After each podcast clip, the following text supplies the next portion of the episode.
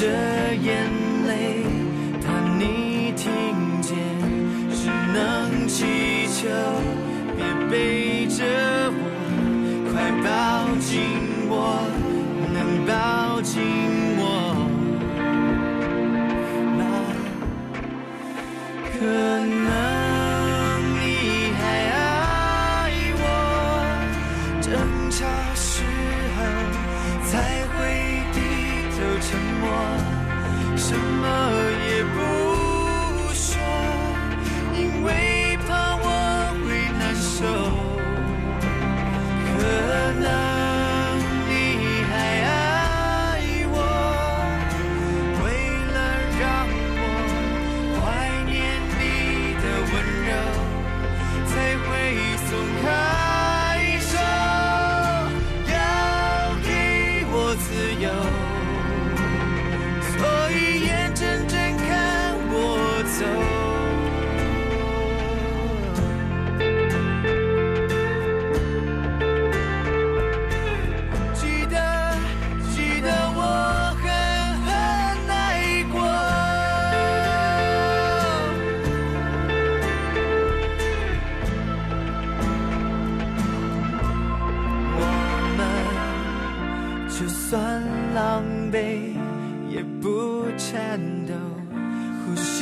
再痛也不呼求，小心翼翼藏进我的心中。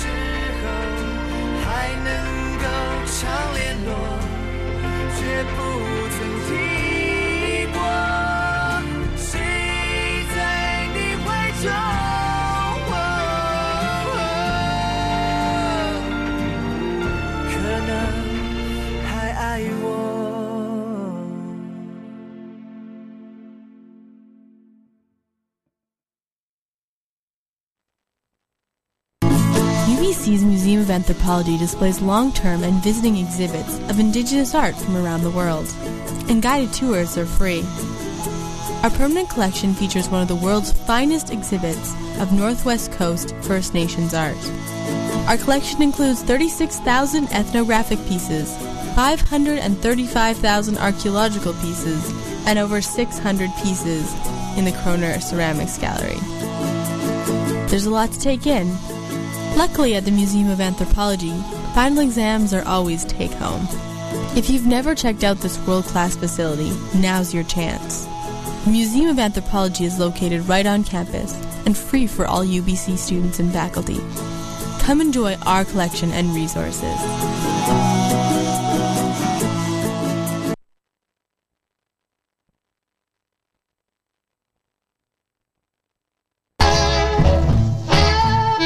Double-crossing dames, two-bit heels, cold-blooded killers. That's right, the feverish, fatalistic world of film noir returns to the Cinematheque for another angst-filled August. This year's season features twelve hard-boiled classics, including The Blue Dahlia, Laura, Pick Up on Salisbury, and D O A. Don't miss the opening night on Friday, August seventh, with live music, a special introduction, and screenings of favorites, This Gun for Hire, and Gilda. All ages welcome, eleven thirty-one Howe Street. For more info, visit the cinematheque dot c a.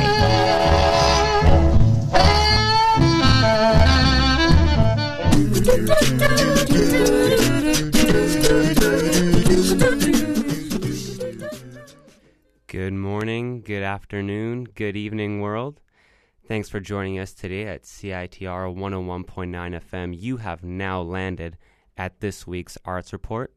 Jake, unfortunately, is on vacation. He's out of town, so the job to pick up the slack here is taken on by myself, Jacob, and Andy over here. Hi. How are you doing, Andy? I'm doing good.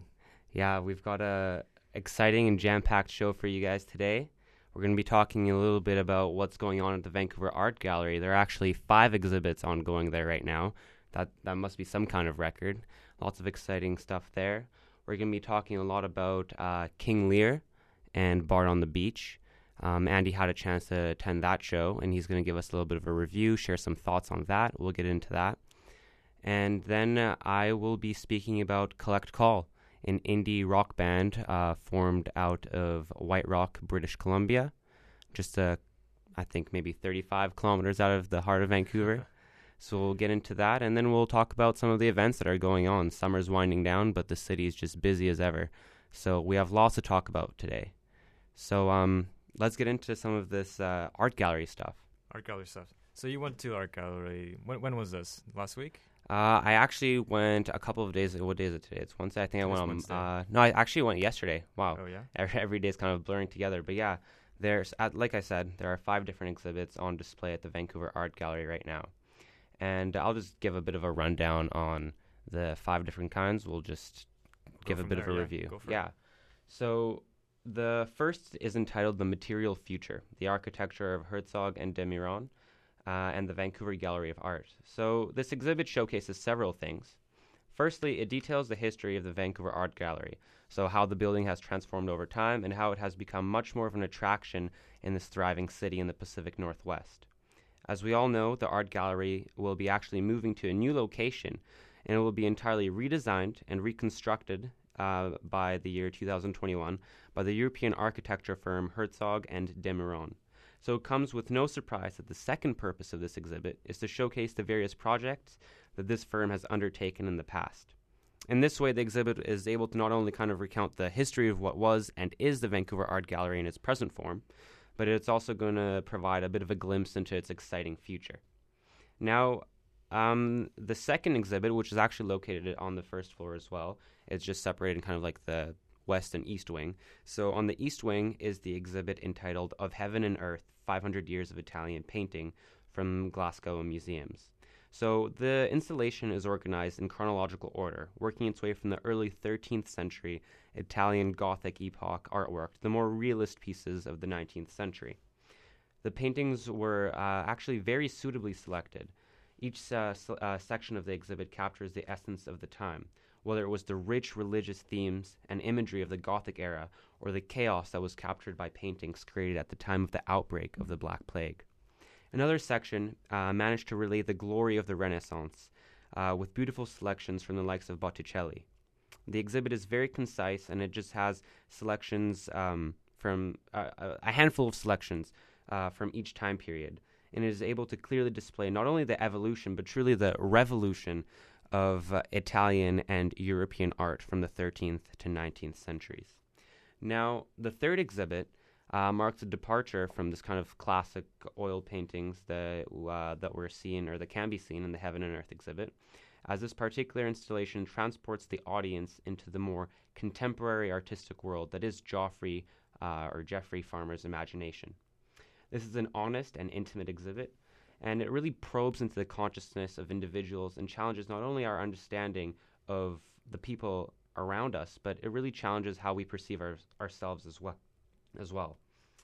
And so included in the exhibits are sort of intimate little um, things like uh, these post-it notes that Mister Farmer actually wrote to people that he observed on public transit. And he never really gave it gave these post-it notes to the people, but just kind of this um, stream of consciousness of thoughts just put onto these post-it notes. So I thought that was very intimate.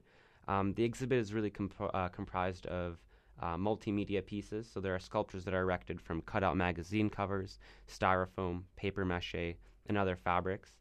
Uh, there are photos and household objects. And what's really noticeable about this exhibit is that it's quite jarring. It's cluttered, and it really lacks order.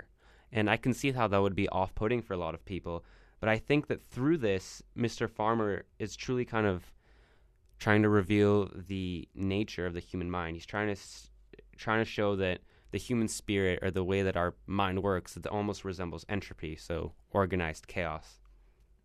Yeah, like that third exhibit sounds sounds fascinating. Is there anything like you would say was a was a highlight? Uh, I don't know. I think that the entire thing was just completely different from that coming out of that Italian Renaissance uh, or the Italian uh, traditional paintings. It was just so different. You step into this kind of chaotic world, But for me, there was actually one, now that I think of it, uh, one particular installation that really kind of moved me. And um, this particular part of the exhibit had a massive truck that was parked in the middle in, of one of the rooms. Now, this isn't a pickup truck or a towing truck. No, it's a full-size truck, like one of the ones that you would see pulling up to a Safeway and unloading hundreds of products into the delivery area. Now, why was this truck there? Uh, one of the explanations that was given at the gallery is that at a certain point in time, the artist, Geoffrey Farmer, became obsessed with trucks. It got to the point where he actually wanted to make an installation of a truck at one of his art shows, which obviously happened. One night he was having a dream, and he remembered a repressed memory from long, long ago. He remembered seeing a lady get hit by a truck of this kind and seeing her flattened body under the wheels of the towering vehicle. He also remembered the rolling and scattered contents of the lady's grocery bag at the scene of the incident. To me, this was just so kind of awe-inspiring and just kind of raw. It it doesn't get much more intimate than that. I mean, that's really called facing your fear. He kind of recreated this traumatizing event for his art show and put that vulnerability and fear on display for the audience. And I thought that was probably the highlight of the that exhibit for me. Now, um... There was there are a couple more. Uh, the fourth exhibit was entitled uh, Residue, the Persistence of the Real, and it is an exploration as to what realist imagery really means. Now, as explained at the art gallery, realist art has always been sort of the subject of great scorn, as it claims to be able to reveal the full truth of or situation of the objects that it depicts. So let me give you guys an example. I mean, if you ta- uh, look at a a realist photograph, so let's say a black and white photograph of a factory. It's called realist imagery because it kind of creates an actual setting. There isn't much imagination there, just how the thing is at its face value, the factory. But is that really realism? Because does that photo sort of convey the relationships between the factory workers there? It doesn't talk about how how much time and effort the factory workers have to put into their jobs, how much blood, sweat, and tears is left at that factory. Mm-hmm. You know, so it is, so this kind of um, this particular exhibit wanted to kind of challenge uh, the notions of realism, and it featured contemporary works in photography and film from Canadian and American artists such as uh, Mister Robert Burley and Mister Stan Douglas. Now, the fifth and final exhibit was at the top floor of the art gallery, and it was called Beyond the Trees, uh, Wallpapers and Dialogue with Emily Carr. So, the way I understood it, the purpose of this installation was to capture the, sort of the grandiosity of British Columbia's coastal landscape. And by grandiosity, I mean, of course, like the towering pine, pine trees, the Rocky Mountains, stuff like that. And so the gallery was divided into two separate sections, the first curated by Wallpapers, which is an artistic outfit based out of Vancouver. So this part of the gallery was filled with digital animations and projections. They sprawled across the walls of the gallery rooms, trying to emulate the sheer size and towering nature of the trees and mountains of the Pacific Northwest. The second section of the installation features Emily Carr's landscape paintings, arranged in a much more traditional salon-style manner. So together, these two gal- gallery rooms show the different ways of interpreting, or maybe rather picturing, the environment that surrounds us. One is very digital. It has sort of different animations that sprawl along walls and uh, stuff like that. And the other one with just paintings and paintbrush strokes and kind of the more traditional approach of uh, traditional art. So overall, I think that going to the art gallery right now is a must-see for anyone who's interested in art or just wants to go out and do something fun on uh, any day this summer. And all the shows should be running um, through August, I think, until early September, maybe with the exception of a couple. But there's definitely a wide variety of stuff to see at the Vancouver Art Gallery. So yeah, like that debate about um, realism in, in photography is fascinating. In literature as well, like there's this kind of criticism of, of of realist fiction that, well, this is a really constructed thing. In real life, you don't really get to hear every thought that comes in a person's head, right? Exactly. A yeah. lot of it is, yeah, I think there's a lot of um, overlap in, the, in that debate. Like, do you think there's value, though, in, in realist photography at all? I definitely think there is. I think that um, with any kind of artwork, you can interpret it in any way that you like. And it it's impossible to sort of capture a message that will resonate with every single person. So what I mean by that, going back to the factory example, is there really a way to paint, uh, create a painting, paint a painting of a factory and all its workers in order to capture every single thing that transpires at that factory? No, it's not. If anything, I think that realist um, uh, artwork leaves the most room for interpretation. Mm-hmm. So I think that in itself makes it a very unique type of approach to art, genre of art. And I think that that kind of loose interpretation um, is a lot less constricting or, or sure, yeah, you, yeah. you know, you know what I'm getting at. So I definitely think that there's some, there's definitely value in realist painting or realist art, right. photography, film, whatever, whatever it may be. Cool. Very cool. So this is the art art gallery. It's going to be... Yeah, so it's at the Vancouver Art Gallery. All the shows are ongoing up until September, so make sure to check it out. So now we're just going to hear a bit of music from Collect Call, the band from White Rock, British Columbia. This song is called A Home for the Winter, and it is off their twenty fourteen L P, Spring Constant. There's much more music on the way from this wonderful indie rock band, so stay tuned for that, and take it away, Andy.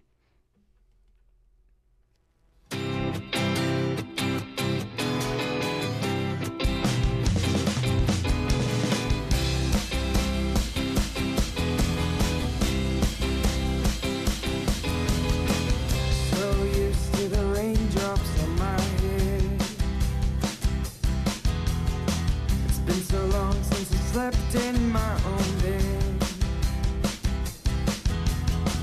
waking up to the tiredness in my bones. I've been spending the past months on my own, so I know that I'm coming home. Whoa.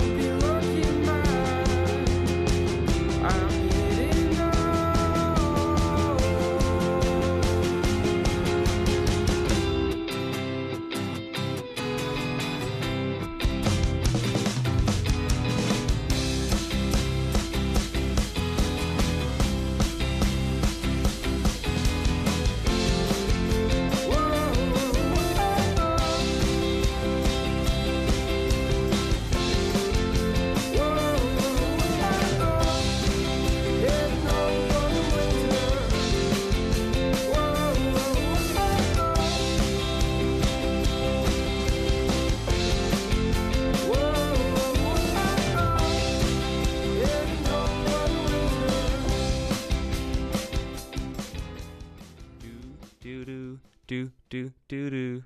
Such an infectious tune from Collect Call. That's uh, Home for the Winter off of their twenty fourteen L P, Spring Constant. Uh, make sure to check them out on SoundCloud or Bandcamp. That's Collect Call Music. And yeah, so Andy, I understand yes. that you had the chance to go check out King Lear at I Bard did. on the Beach. I did. This is this review is a long time coming. We've long time coming, yeah. yeah. I saw it two weeks ago with, uh, with Mikey Harker, who is in Calgary right now. Uh, and yeah, I saw it after the arts report. King Lear is, uh, I think both Mikey and I have said it's our favorite play. Favorite play, yeah. Favorite play. Certainly my favorite Shakespeare play. Yeah. Um, I think the first Shakespeare I really, really clicked with right away. Yeah. You know, I read Romeo and Juliet, didn't care for it that much. I read Midsummer mm-hmm. Night's Dream. I read Macbeth. Didn't really care for those either. I've gone back and I, I, re- I really like all of those now. Yeah. But King Lear right away was like, oh, this is Just this it, is what yeah. Shakespeare is all about. Wow. This is this is the business, right? Mm-hmm. Yeah. So and so did it live up to that kind of huge expectation that you built up for it in your mind? Uh, yeah, I, I think it mostly did. Yeah. Um, it was my first time seeing a performance of it. Now, for for those of you who don't know, uh, King Lear is about an aging eighty-year-old ish. I think that's the that's the age that, that Shakespeare mm-hmm. gives him in, in the play in the text.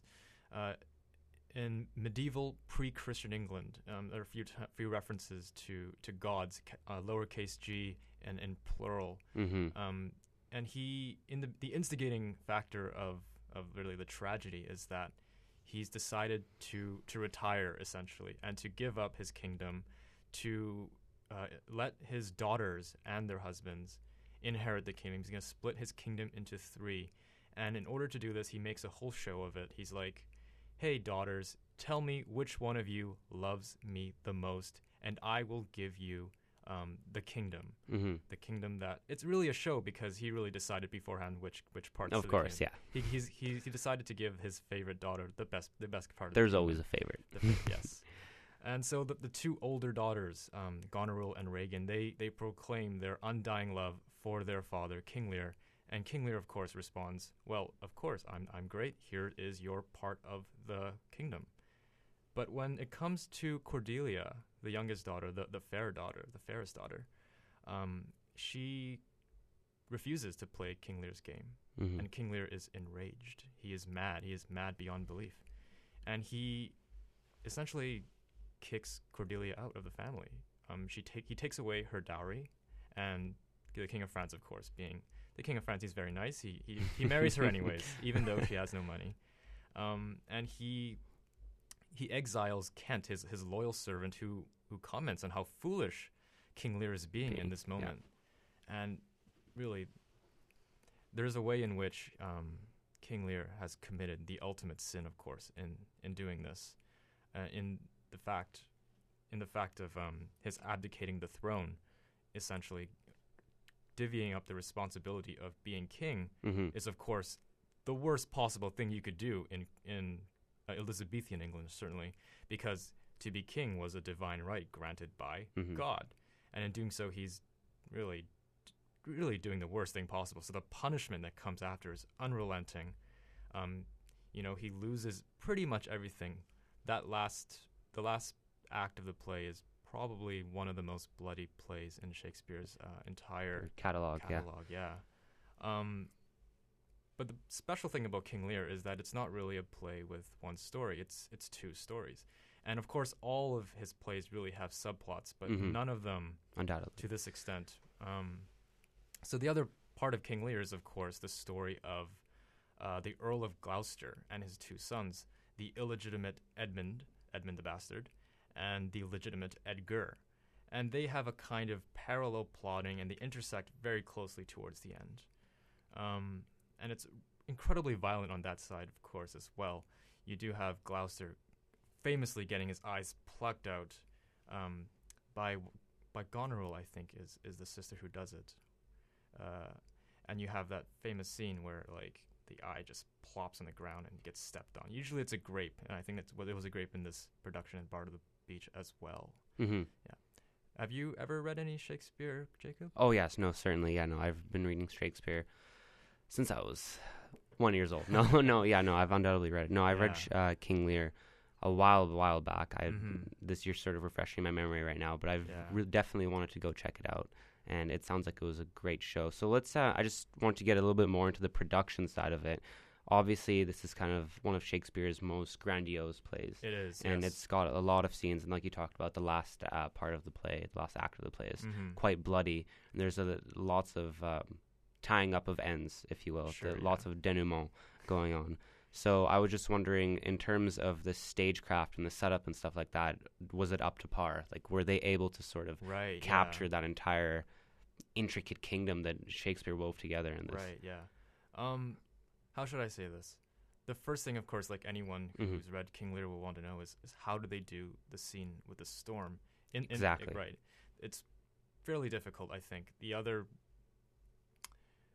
In Antony and Cleopatra, for example, there's that there's those famous huge battles, and that's unstageable, basically. Like, you need so many people, it's not feasible for any production company. And I think uh, the, the storm scene in King Lear is described with such intensity in, in the text. Mm-hmm. And what can you do in a stage production, you know, even in Shakespeare's time, but even today, right?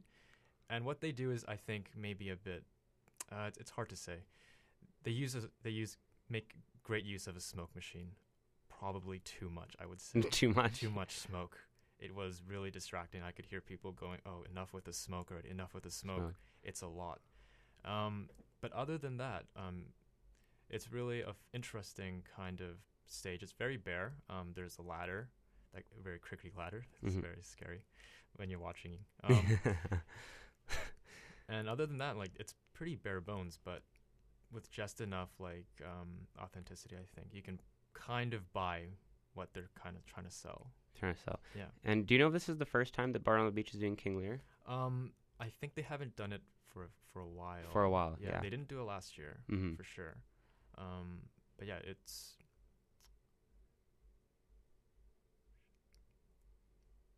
Uh, it's probably the first, uh, probably the first time in a long time yeah, because they I, I yeah, think so, yeah. they try to rotate it out.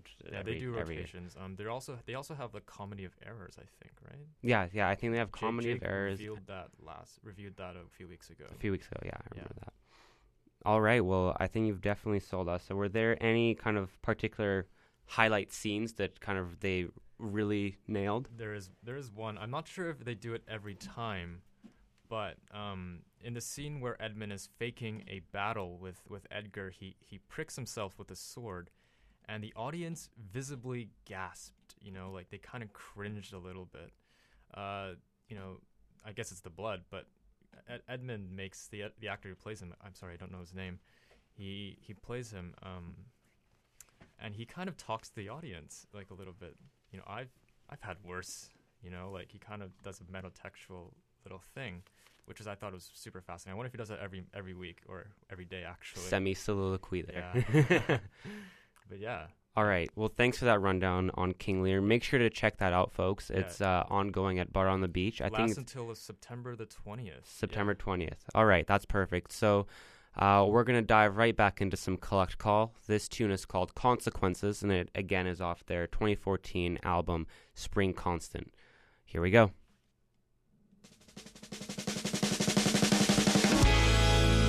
You don't know, he's half of what you are.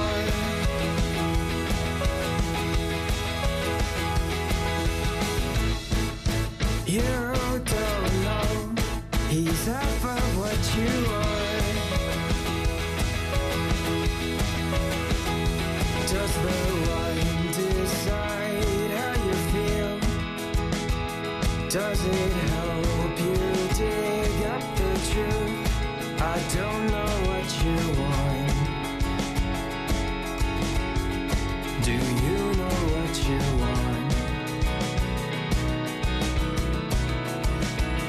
But you let it into your heart. It hasn't changed at all from the start. It's so hard to let go. Why is it so hard to let go? You don't understand the consequences. You don't understand the consequences.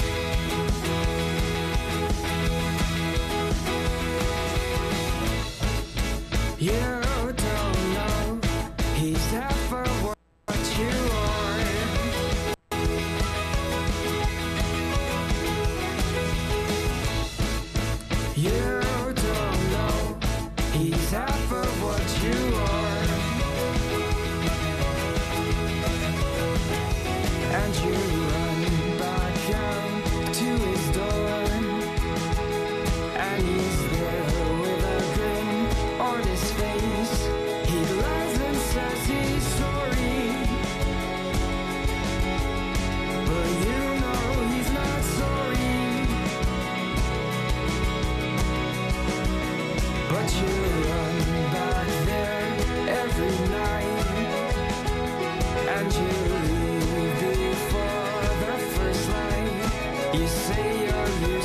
don't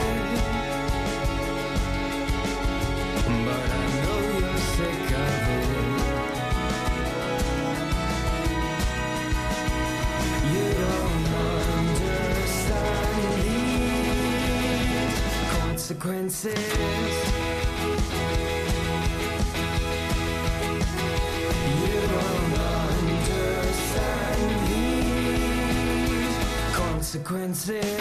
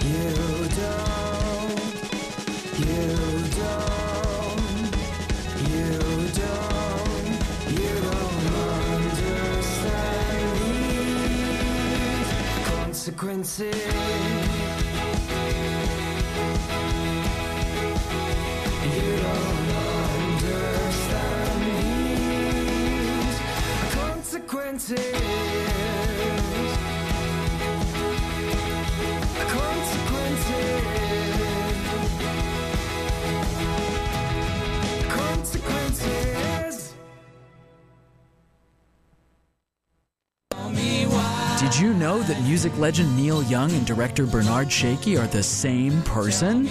Get to know the other side of Neil Young's creative genius with the Bernard Shaky Film Retrospective at the Cinematheque. The retrospective includes the Vancouver premiere of Human Highway, Journey Through the Past, and Greendale, as well as films by friends Jim Jarmusch, Jonathan Demme, and Hal Ashby. July thirty-first to August tenth, eleven thirty-one Howe Street. For more information, visit the cinematheque dot c a.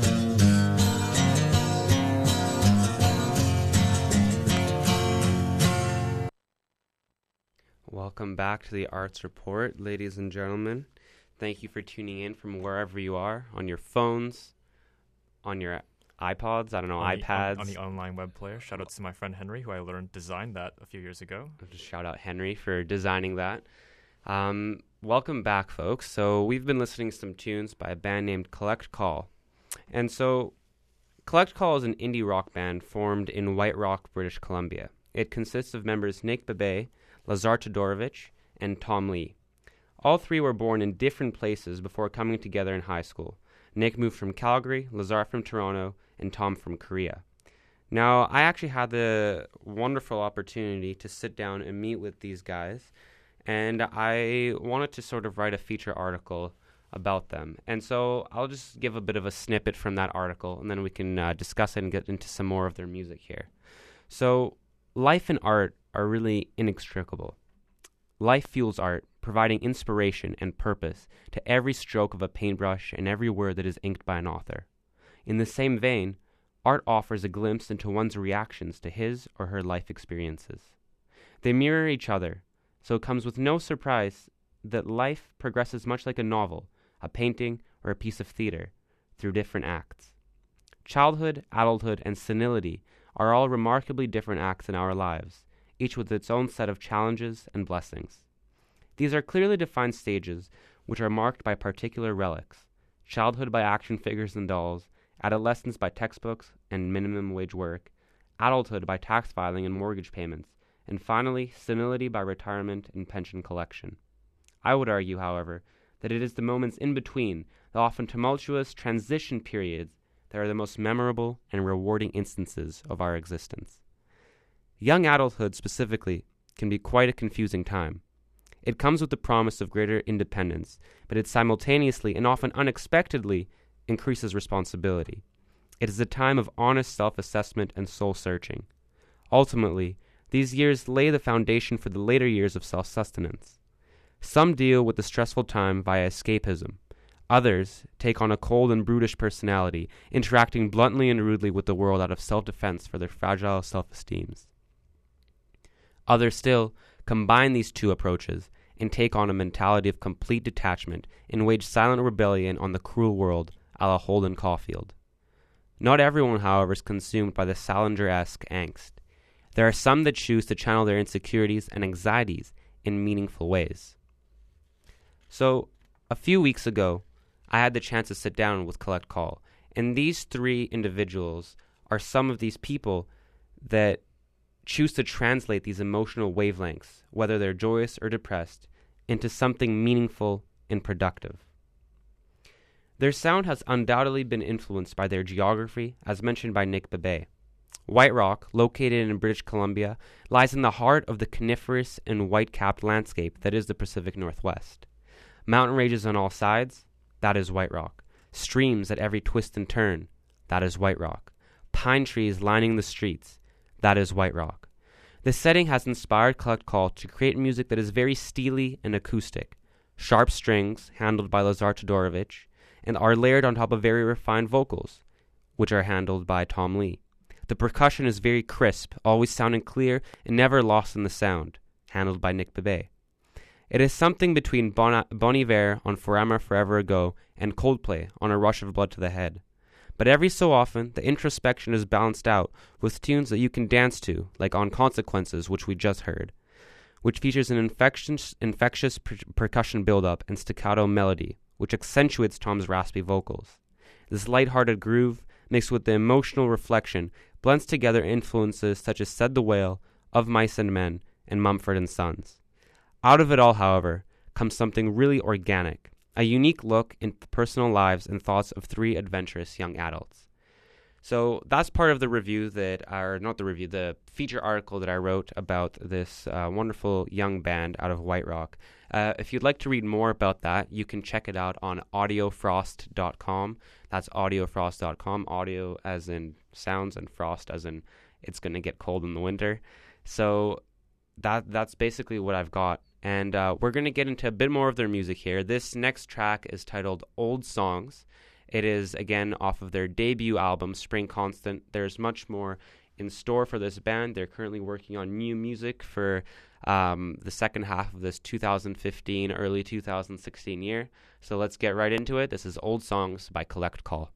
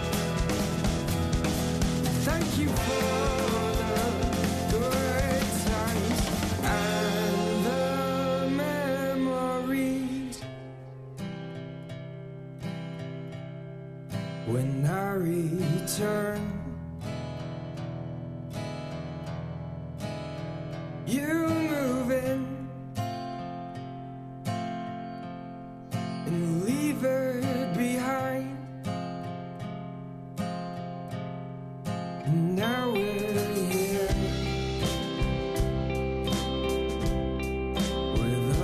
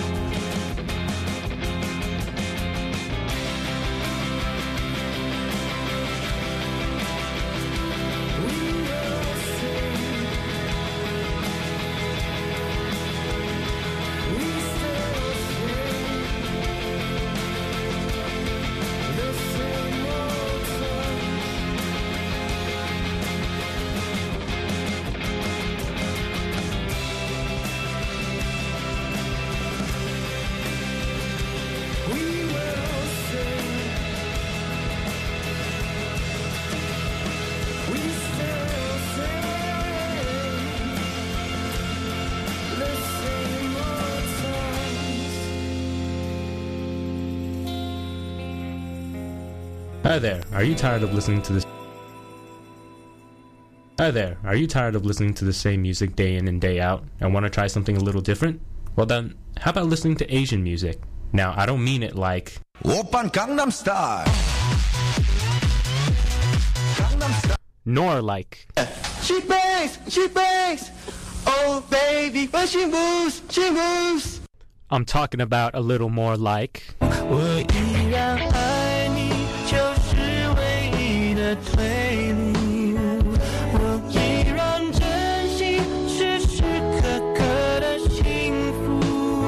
and a little more like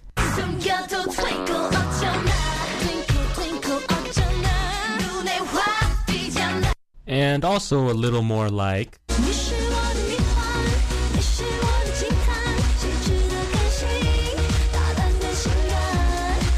and definitely something like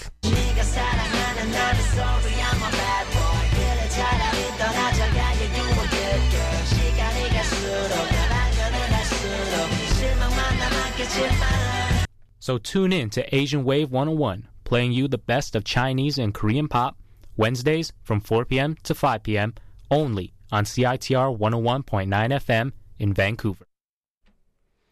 Welcome back to the Arts Report, everyone tuning in.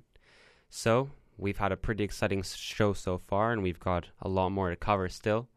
Um, Andy, I understand yes. that you recently saw a documentary entitled Everything Will Be. And uh, it was directed by Julia Kwan. Do you want to just talk a little bit about that? Sure, yeah. Um, so Everything Will Be is a feature documentary about Vancouver's Chinatown. It came out last year, twenty fourteen.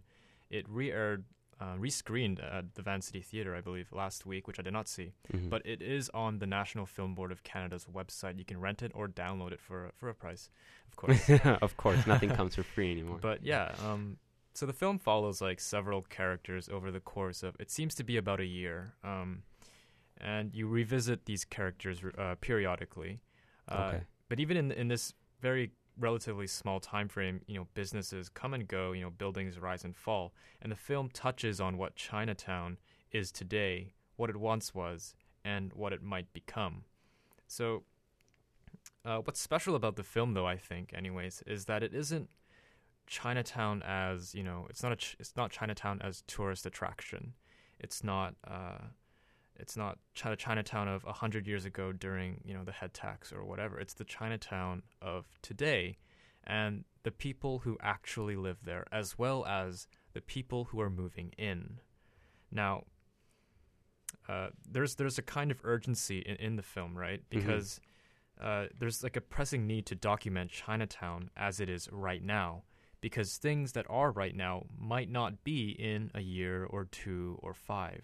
You know, Julia Kwan, from my understanding, um, started making this film to to kind of document the Chinatown of her youth, to compare it to, to Richmond, which is where a lot of Chinese immigration is happening these days. Um, but the really startling thing about the film is, is that it's not really about nostalgia per se. You know, there's a version of this film that is... Uh, that demonizes gentrification, that that is, is about condos killing the local flavor mm-hmm, and the specificity mm-hmm. of, of Chinatown. But, you know, to her credit, Kwan doesn't really go for that. You know, there's there's a bit of that there. You know, there's the figure of gentrification, of course, is, is Bob Rennie, who, well, he says he's not a developer in the film. He says he's a he's an advisor to developers, right? He, he kind of haunts the film. But there is something that he says, which, which I think is important, um, and it's that the Chinatown of his youth, of of the of forty or fifty years ago is already gone. You know, um, young people don't go to Chinatown anymore. I, I remember, you know, taking the twenty-two bus down to Chinatown like a few years ago and just being so surprised that, you know, all these, you know, hip coffee shops, these these hip restaurants that have probably have really nice reviews on Yelp, yeah. are like right next to these these places where I thought, were, were, like I knew, right? Like yeah. right in the streets, like right next to like a regular grocer, right? Mm-hmm. Um, I used to go to Chinatown probably quite often. My mom used to work there. She worked there for probably ten years. Um, as as a, as a waitress. She worked at Goldstone Bakery and later at Hans Wonton House. And one of the hip bars, the Kiefer the Kiefer Bar, is right next to Goldstone Bakery. I was like, oh, that's that's what that place is. You know, it's it's very. I think it's the closest thing that I've encountered to Freud's concept of of the uncanny. You know, something that's familiar but, you know, kind of twisted and different in, in a really odd odd way. Um, but yeah, like even as a kid, no one I knew lived in Chinatown, right? I knew one person, and he was the cousin of a cousin. Uh, I met him again at a wedding, my cousin's wedding. Yeah. Uh, uh, two years ago, probably. So, yeah, like, even as a kid, like, people went there to shop. People went there to meet friends, maybe. But no one I knew really wanted to live there. Yeah. And I think that remains to this day. Uh, the problem of Chinatown is, in a lot of ways, the the lack of youth. You know, the film focuses mainly on older residents right, yeah. who are seventy, eighty, ninety years old. The newspaper lady, that, there, there is one person I actually recognize from, from the documentary. She she sells newspapers on, I think it's Pender Street. And I recognize her because, oh, my mom used to buy newspapers from that woman, mm-hmm. like for like a buck or whatever. And she, one of the ways that you can document, um, uh, how should I say this, uh, the d- d- dwindling population was, she said during nine eleven, she sold all her newspapers by noon. You know, during the Hong Kong handover from the U K to China, she sold a thousand newspapers. And now she says she can probably maybe sell a hundred, you mm-hmm. know, like in a day. That's incredible to me. Just dramatic change, even in ten years. But these are people in the film who have been living in Chinatown f- since the seventies, since mm-hmm. the eighties, right? Yeah. And even though like I'm, I'm twenty, twenty-one, turning twenty-two soon. Chinatown has changed so much in ten years. Yeah. It's and it's crazy that this is happening all before our very eyes, or the, the eyes yeah. of the sen- more senior um, members of our community, as recounted in this documentary by Julia Kwan. And it's not something that's in history textbooks. This it's is not, no. This is happening right now. This is now. Yeah, and I find it very interesting and fascinating how you mentioned that urgency that's found in the movie, that sense of urgency that... Um, that Julia Kwan had to sort of capture what Chinatown is like right at the second, because with the speed of globalization and stuff like that, and gentrification and stuff like that, how quickly things can change around us. And I was just wondering, in your opinion, do you think it's necessarily bad that things are changing at this rapid of a pace? Or do you think that maybe this is just kind of, uh, it's not necessarily changing for the worse. In fact, maybe the sort of the spirit and the culture and the dynamic of Chinatown's being absorbed into the Vancouver kind of ethnic fabric or cultural fabric as a whole. Yeah, that's interesting, because a lot of the new businesses, the businesses that have, that have come in there, the bars, you know, the coffee shops. Yeah. There is a kind of, you know, desire to capture or respect the culture that is already there. Mm-hmm. I guess what I'm maybe a bit suspicious of is what happens when, you know, all that's left is people that respect the culture, but none of the original culture itself. Mm-hmm. That said, um, I, it's hard to say because, like I said, very few people, very few young people go to Chinatown anymore. I wonder if the attitude that's reflected in a lot of the current residents, that this is in some way inevitable, is perhaps, you know, that's that might be my, my way of looking at it too. It, it's hard. It's hard to see like part of my childhood kind of disappear a little bit. But on the other hand, what am I doing to stop it? To stop it. Yeah. So it's yeah, it's it's crazy how things are changing.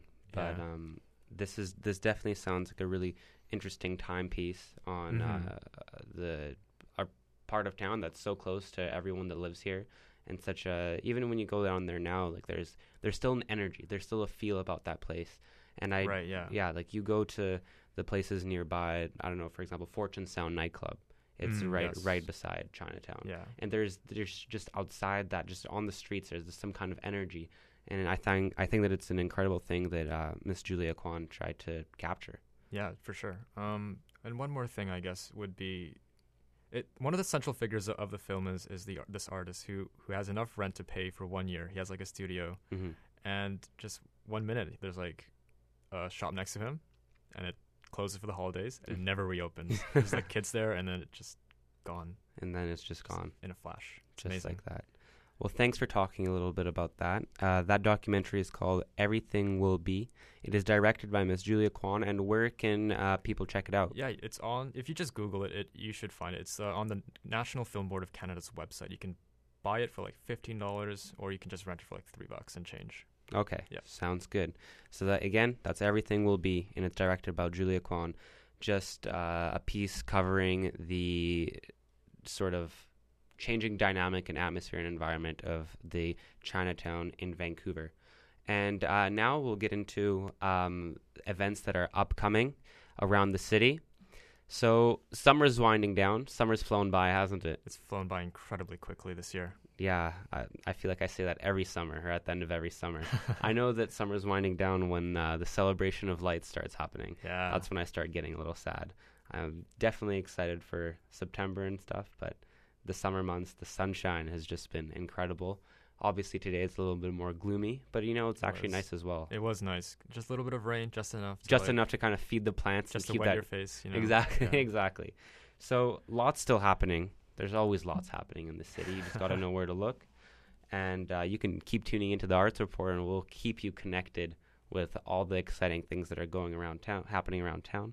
So um, what is happening in the coming weeks? So um, from July thirty-first, which is, of course, uh, last week, all the way till August ninth, which I believe is uh, the end of this weekend, uh, what is going to be happening in West Vancouver's waterfront uh, between fourteenth and seventeenth Street is what is known as the Harmony Arts Festival. So the Harmony Arts Festival is presented by Odlum Brown Limited. And so it really just brings draws huge crowds from all over the place, from the Lower Mainland, from the island, from anywhere. And uh, it really delivers some top-notch arts and cultural uh, features, some events, lots of crowd interaction, lots of activities. So if you have some free time and you want to go see the beautiful scenic West, West Vancouver, definitely check out the Harmony Arts Festival on from July thirty-first all the way until August ninth. Uh, we also have Fen de Fiesta, uh, which Jake, who is currently on vacation, was talking about last week on last, uh, last week's Arts Report. And so Fen de Fiesta is a concert that's coming to uh, Vancouver on August ninth as well. Um, it will be held at the Cultch at eight p.m. Uh, tickets are available through the Cultch box office or online at fen de fiesta la flamenco dot com. And so this concert really wants to capture the heart and the soul of flamenco dancing as it is in two thousand fifteen. Truly a one-of-a-kind event. So if you want to make uh, make your way out to that, that's definitely going to be an incredible night full of dancing, loud, beautiful music, and uh, definitely check that out. Also, if you're looking for a place to go with your family, maybe with some friends, maybe take a special someone on a date, go for a stroll, really see the Vancouver in all its glory, uh, make sure to check out the free outdoor movies happening at Stanley Park. So on July seventh, they were showing Pitch Perfect. On July fourteenth, oh, they I showed... Pitch, I love Pitch Perfect. I know I, sh- I know I shouldn't, but I just, I just love it. Guilty pleasures, guilty pleasures. Um, on July fourteenth, they had The Breakfast Club. On July twenty-first, they had Indiana Jones and the Last Crusade, just some classics here. July twenty-eighth, uh, they were showing Grease. Uh, what day is it today? Today's August fifth. So yesterday, they were actually showing Top Gun. So that was definitely something worth uh, checking out. Um, August eleventh is the next screening, and they will be showing the Harry Potter and the Philosopher's Stone. August eighteenth is Jurassic Park, and I think that's actually going to be a really cool one to see in the middle of a huge park. Yeah, totally. Maybe a little scary because the screening starts, I believe, at eight p.m. So it'll start to get dark just as the dinosaurs come out. So uh, make sure to check that out. And I think the last screening for the summer will be held on August twenty-fifth. They're going to be showing a more contemporary movie, big blockbuster, Avengers Age of Ultron. So definitely check those out. And last but not least, on the upcoming board, on the upcoming board news desk, we have the J two and Sneakerbox fashion show. Uh, J two and Sneakerbox is a company based out of uh, Vancouver. Their central location is, I believe, at in Metrotown. Yeah. And they're sort of the go-to for uh, casual wear, streetwear, ranging all the way up to more uh, classy, more sort of business casual type clothing. Um, they've got a great wide selection of to fit everyone's sneaker needs. And so what they will be doing is they are hosting their Fall Winter fifteen um, fashion show and party. And that's going to be held at uh, Fortune Sound Nightclub. So that's at one forty-seven East Pender Street, right beside Chinatown, which we were just talking about. Doors are at nine p.m. and the show starts at ten thirty p.m. sharp uh, with an after party in the special project space, which is the middle floor. This is a nineteen plus event. Um, be sure to make it out. They're going to be showing uh, key looks for Fall Winter twenty fifteen, featuring some uh, great partner brands such as uh, Billionaire Boys Club, Publish Brand, I Love Ugly, Ransom Hold and Co., Vans, Cheap Monday, Stussy, Converse, New Balances, Super Sunglasses. The list just goes on and on. So definitely check that out. That's happening Friday, August fourteenth. Um, make your way down to Fortune Sound Nightclub. So I think that's pretty much all we've got on the show, isn't it? Yeah, I'm surprised we actually made it to the end, but here we are. Here we are. We just didn't run out of anything to talk about. There's just so much happening, such an exciting time in this kind of thriving city. Lots of events, um, lots to look forward to. Like we mentioned, the art gallery being redesigned, reconstructed by two thousand twenty-one. Um, yeah, we hope that you guys have an incredible week, an incredible weekend. And make sure to tune in uh, next week from five to six on Wednesday, every Wednesday. We'll always be here to keep you guys connected and informed about what's going on in the city.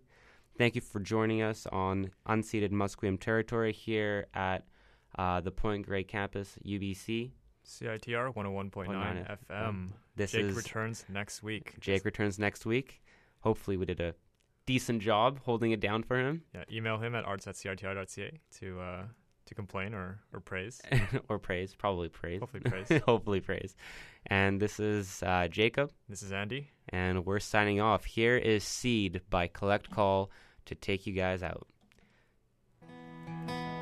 Have a good week.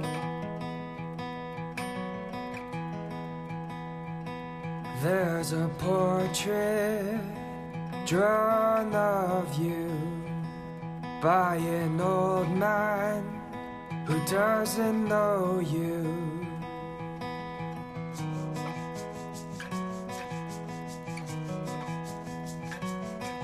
I warned you to fear the darkness, but you don't heed it until you're haunted.